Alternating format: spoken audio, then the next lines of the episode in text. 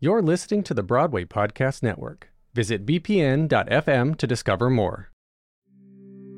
My taxes revealed to me that I was saying yes more times than I should and that I wasn't getting paid my worth. I was like, I have worked so hard all year and this is it. This is because I did this for free and did this for little and did this for that, you know, and this was this favor.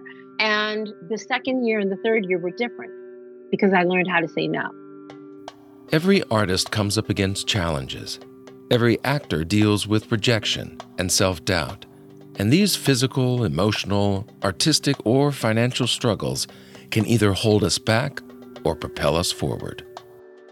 I'm not back where I was trying to figure out how to just function in this business as a visually impaired or legally blind actor. No matter what happens, I have faced actual hardship just functioning in the world. So anything else that's sort of quote unquote bad that happens, I'm like, yeah, this is small potatoes. Welcome to season seven of Why I'll Never Make It, an award winning theater podcast. After a few weeks off, I'm so excited to be back for another year of great guests and wonderful discussions.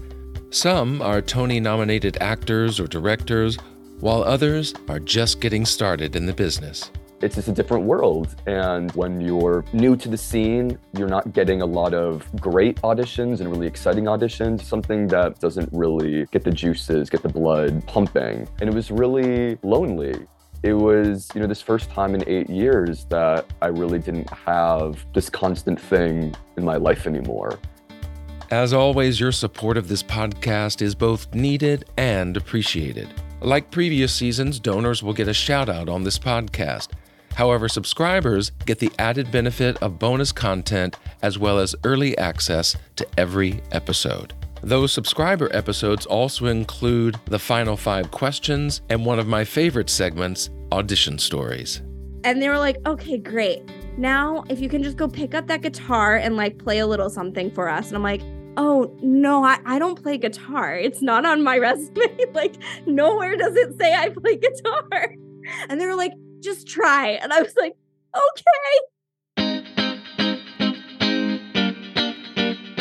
So, as you can see, there's a lot to look forward to in 2023.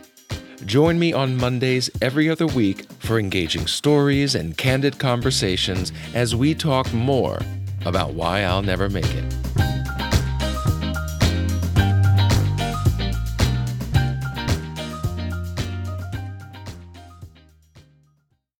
Hey, it's Leslie Odom Jr. here on the Broadway Podcast Network to tell you about the Rise Theater Directory, a program of Maestra Music. Rise is a national online resource designed to connect and empower backstage and administrative and creative theater professionals from underrepresented backgrounds.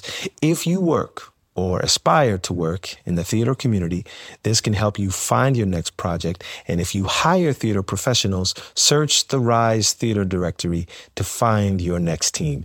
Create your profile now and get more information by visiting risetheatre.org. That's theater with an R E R I S E T H E A T R E dot org because only together we rise.